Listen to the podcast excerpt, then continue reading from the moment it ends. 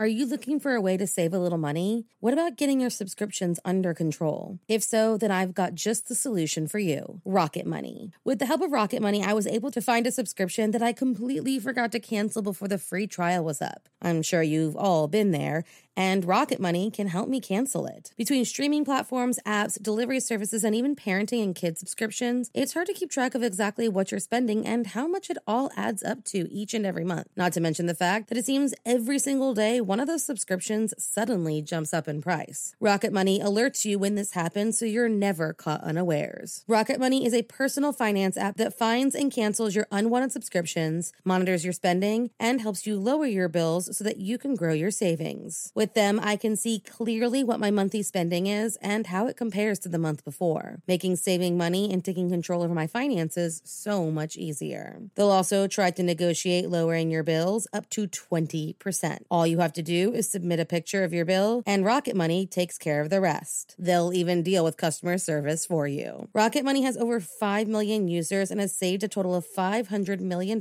in canceled subscriptions, saving members up to $740 a year when using all of the app's features. Stop wasting money on things you don't use. Cancel your unwanted subscriptions by going to rocketmoney.com slash morning cup. That's rocketmoney.com slash morning cup. rocketmoney.com slash morning cup. Today's podcast is brought to you by newspapers.com, the ultimate destination for exploring the mysteries of the past. If you're fascinated by true crime, get ready to dive into the stories that made headlines. Newspapers.com offers a billion pages of historical newspapers from the US and beyond, and you can search the entire collection in seconds. Their vast newspaper collection is a goldmine for eyewitness accounts, crime scene photos, news reports, and more. Whether you're interested in famous crimes or long forgotten cases, newspapers.com gives you a front row seat to more than 300 years of history. For our listeners, newspapers.com has a special offer. Use the code CUP of Murder for an exclusive 20% discount on your subscription. That's promo code CUP of Murder at newspapers.com. Sign up today and start unraveling the true crime mysteries that keep you up at night. There were two more murders 15 miles away. When police arrived, they found the telephones and electricity lines. We have a weird homicide. A scene described by one investigator as reminiscent of a weird. Morning. Cup of murder. The fight to prove innocence can be long, hard, and completely devastating. On October 12, 1997, a young man was brutalized and killed in a case that saw four men fight to prove their innocence. So, if you like your coffee hot but your bones chilled, sit back and start your day with a morning cup of murder. On a cold October night in 1997, inside the Eagles Hall in Fairbanks, Alaska, a young man named Marvin Roberts was dancing, cutting up, and enjoying the fun with his fellow guests. With a large majority being Alaska natives from remote villages from all over the state, the teenage high school valedictorian wanted to let loose after a summer spent on a wildfire crew. Around the time that he was cutting a rug, a woman smoking a cigarette on the balcony not far from the event space heard a series of smacks and a voice call out, Help me, help me.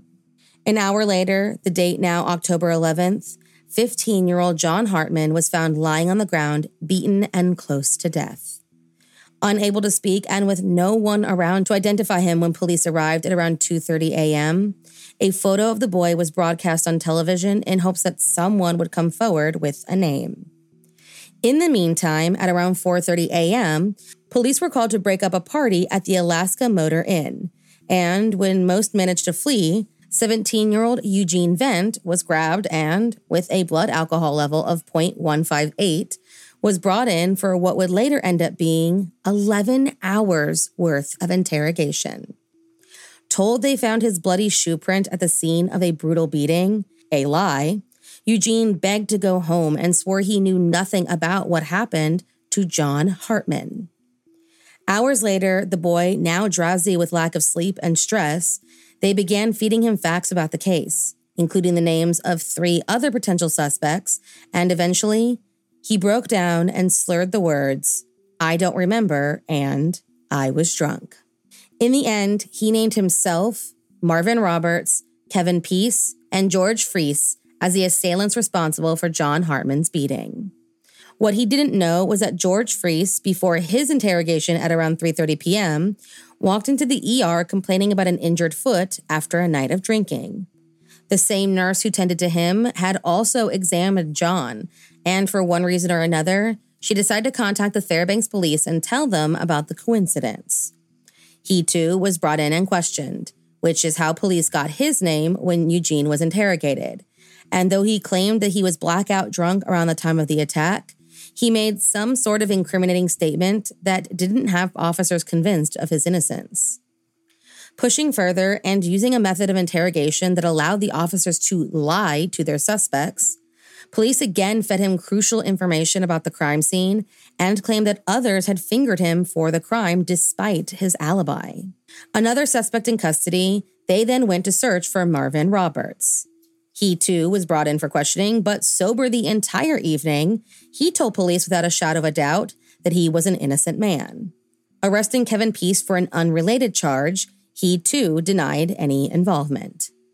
Things then took a tragic and dangerous turn when at 6:37 p.m. on October 12, 1997, John Hartman tragically passed away from his wounds, and as a result, Marvin Roberts, Eugene Vent, Kevin Pease, and George Frese were all charged with his murder.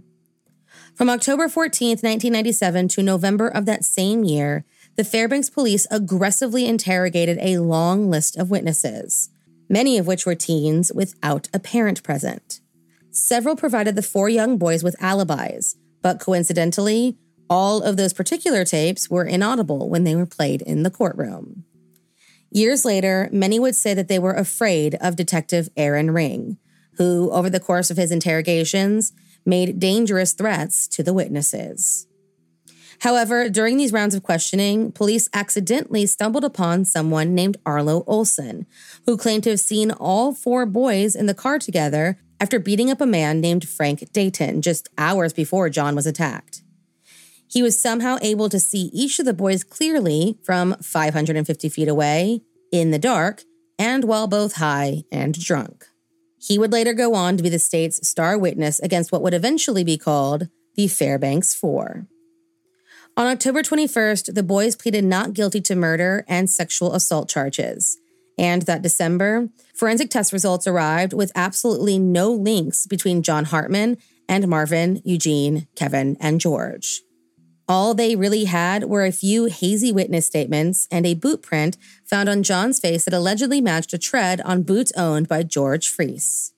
In a case that was clearly heading towards a great miscarriage of justice, Shirley Demientieff took up the mantle and began rallying for justice for the four. In jail, held in segregation, each young man, three Alaska natives, and a Native American vowed to stand together and prove their innocence. Despite the clear issues in the case, all four men were brought to trial and eventually all were convicted.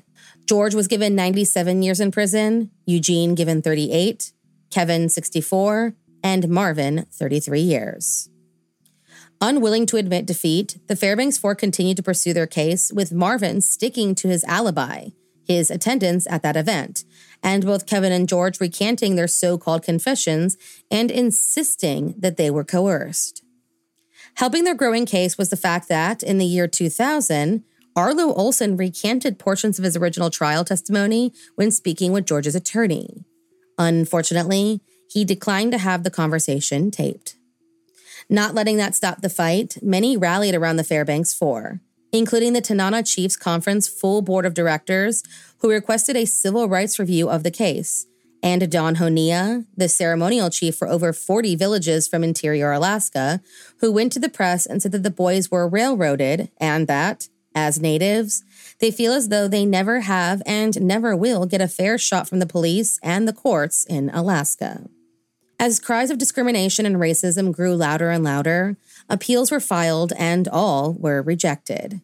And to make matters worse, in 2001, Arlo Olson went on the record again and recanted his latest statement, claiming he only did so to try and get out of prison. He recanted for a third time in 2002 when, in a series of jailhouse interviews, he claimed he was threatened with perjury if he did not comply with what the detectives, including Aaron Ring, wanted him to say. After a few months of investigation, in February of 2003, UAF journalism students went public with their discovery of jury misconduct during the initial trials, which consisted of unauthorized experiment testing whether or not Arlo could have seen the boys from the distance he claimed. And finally, in August of 2004, Kevin Pease won the right to a retrial. In 2008, Arlo recanted again in an interview with Brian O'Donoghue and blamed the entire thing, all of his lies and deception, on Aaron Ring specifically. That's the same year that the newly founded Alaska Innocence Project officially took on the Fairbanks 4 case in hopes of winning a fair shot at a new trial for each of the men. Then came a huge breakthrough in 2012 when a convicted killer confessed that he was there the night that John Hartman was attacked and that it was his friend who was responsible. Back in 2003, two former Fairbanks residents, William Holmes and Jason Wallace, were arrested in connection with a multi-state drug slash murder conspiracy where a total of three others were stabbed by Jason but managed to walk away with their lives. With William making the confession connecting them to the Fairbanks case, the signed document was directly faxed from the prison guard supervisor to the Fairbanks Police Department. While this was happening back in 2011, in November of 2012, the Alaska Court of Appeals ruled that Eugene Vent should get a new trial based on his claim that his original attorney gave him poor counsel and that they failed to argue against the judge's exclusion from an expert on coercive police interrogations and false confessions. On September 25, 2013, William Holmes filed a sworn statement admitting that he and four friends, including Jason Wallace, were responsible for the murder. And given this official update, the Alaska Innocence Project, on the same day, filed for a post conviction relief for each of the Fairbanks Four. Hearing the news, the Alaska Department of Law asked the State Troopers Alaska Bureau of Investigation to conduct their own independent review of the case. And just a few months later, more witnesses came forward corroborating Williams' confession. In 2014, the Innocence Project found out that, for the last two years, the Fairbanks Police Department had a copy of the confession and failed to look into it. The state cold case investigators later claimed that they found the confession in a box at the department and were told it was, quote, pulled off the internet. By 2014, they had the city mayor supporting a federal review of the case. And by August of 2015, the Fairbanks Daily News Miner published a story online revealing the detailed statement made by Jason Wallace to his public defender regarding his participation in John Hartman's murder. The article was taken down just hours later, but not before the Free the Fairbanks 4 blog screenshot the claims and posted it for all to read. An emergency hearing was scheduled the following day, and in the meeting, it was revealed that information regarding the confession was leaked to the press by the firm of Jason's public defender, Jason Gazewood. The leak was unintentional, but the damage was done with more than 18,000 having already read the statements. On October 5th, 2015, 18 years after John Hartman was murdered, Marvin Roberts, Eugene Vent, Kevin Pease, and George Frese returned to the courtroom for a post conviction relief hearing that would go on to last nearly six weeks. On October 19th, Arlo Olson recanted his original testimony, again, saying he was manipulated by Aaron Ring and the former prosecutor, Jeff O'Bryant. But on the 23rd, Jason Wallace, granted immunity, testified that he did not take part in the murder and didn't know anyone outside of William Holmes involved in the assault. He was seen laughing and smiling throughout his testimony. On the 30th, though, Matt Ellsworth testified as a witness for the state and surprised everyone by recanting a previous statement in which he claimed that Jason Wallace did not confess to him in 1997, and said that he was threatened by Jason and that's why he failed to come forward sooner. While closing arguments were being made, on November 22, 2015, William Holmes made his first on camera appearance, admitted to the murders that he was being imprisoned for, and addressed the public, the Hartman family, and the Fairbanks Four directly when he said, quote, They need to let those boys out. They are innocent. After a hearing to discuss letting the men free was leaked to the public and had to be rescheduled, supporters began rallying outside the courtroom to call upon the governor for a pardon. He responded that, while he would consider it, he didn't feel it was appropriate for him to get involved until the current litigation was worked out. Finally, after decades of fighting and a lot of back and forth, on December 17, 2015, the Fairbanks Four signed a deal that would allow their immediate release and the erasure of their 1997 convictions. The deal came out of fear that they would have to wait months for the judge to issue their ruling. And in order to settle, they had to give up their right to sue the state and withdraw all of their claims of prosecutorial misconduct.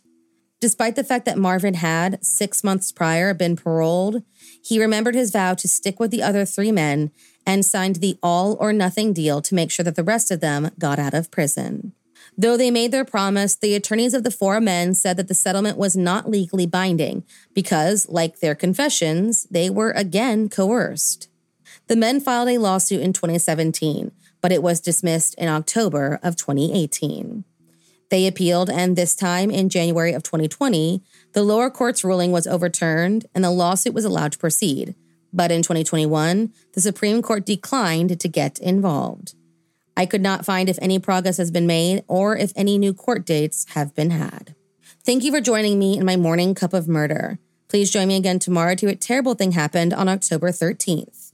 Don't forget to rate and subscribe and let me know how you like it. If you want to help support the podcast, there's always Patreon or just sharing it with your true crime obsessed friends. And remember, stay safe.